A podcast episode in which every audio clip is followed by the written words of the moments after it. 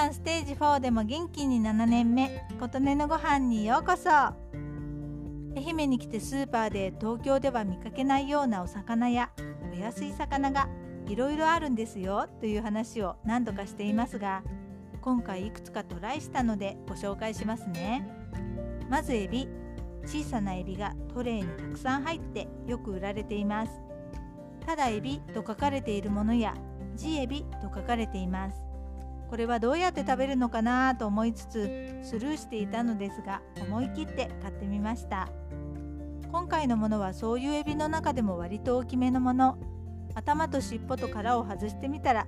すごく少なくなってしまいましたがもともとお安かったものが40%引きになっていたので2パックも買ったのでそれなりの量に。アヒージョ風にしようと思って多めのオリーブオイルでさっと炒めてクレイジーソルトで味付けしました。焼いたらますます小さくなってしまいましたが味はとっても美味しかったです。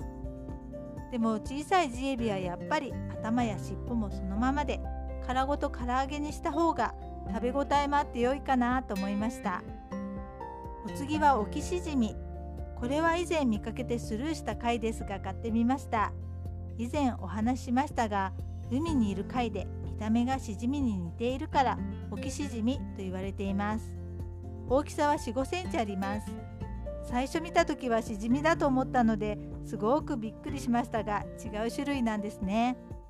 たくさんは取れないので漁師さんのまかないとして消費されていて市場には出回らなかったけれど美味しさが広まって最近は市場にも出回るようになってきているらしいです。旬は春とのことですが今回酒蒸しにして食べたらふっくらしてジューシーでとても美味しかったです。身がオレンジ色でした。どこかで見つけたら是非食べてみてくださいね。最後にこれは珍しいというわけではないのですがウルメイワシ丸干し。実家でイワシの丸干しが食卓に上ることがほぼなかったので私も食べる習慣がなかったのですが夫は子供の頃よくお昼ご飯のおかずとして食べたとのこと。なんとなく体にいいというイメージがあって食べた方がいいよねという感じで過去何度か食べたことがあるのですがちょっと苦手な感じでした。